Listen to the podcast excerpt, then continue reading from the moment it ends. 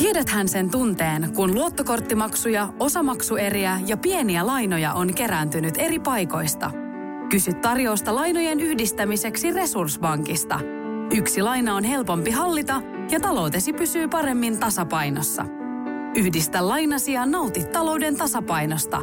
Resurssbank.fi Tämä on Radionovan liikennegrilli. Sinä kysyt ja kysymys grillissä tirisee liikennegurumme Jussi Pohjonen. Lähetä oma liikenteeseen liittyvä probleemasi Radionova liikenteessä ohjelmaan osoitteessa radionova.fi tai Whatsappilla plus 358 108 06000.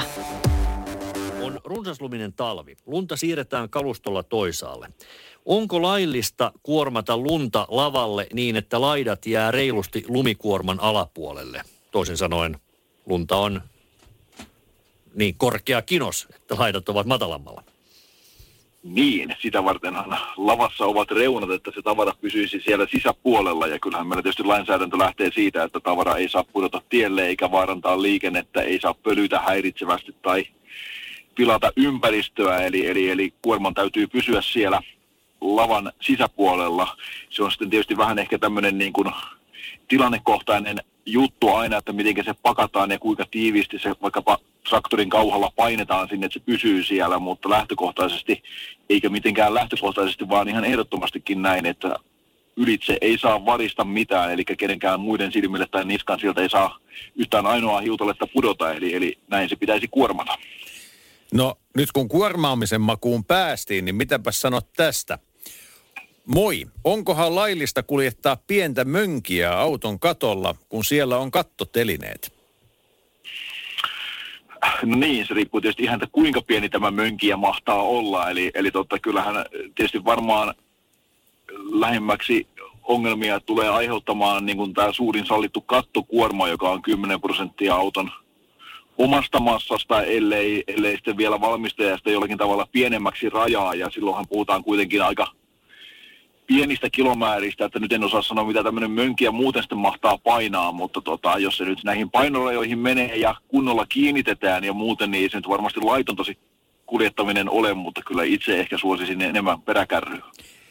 Kiitos tästä. Ja sitten toinen sesonkiin liittyvä kysymys. Nyt kun Suomen kansa on intoutunut ostamaan matkailuajoneuvoja kuin viimeistä päivää. Jos, joku, jos parkkeeraa pitkän paketti- tai retkeilyauton normaaliin pysäköintiruutuun, niin onko sakko tulossa, kun auto ylittää pituudellaan ruudun, kyselee Jari.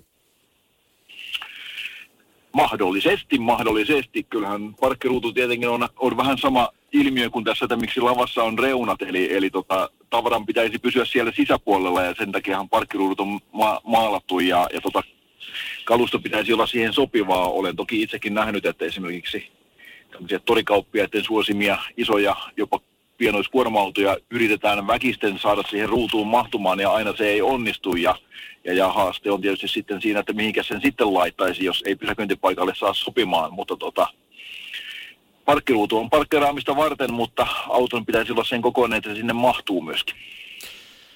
Valot eivät lakkaa puhuttamasta, on sitten vuoden aika tai vuorokauden aika, mikä tahansa. Jukalta tupsahti tekstarilla sinänsä hyvin ytimekäs kysymys. Onko taajamassa käytettävä ajovaloja?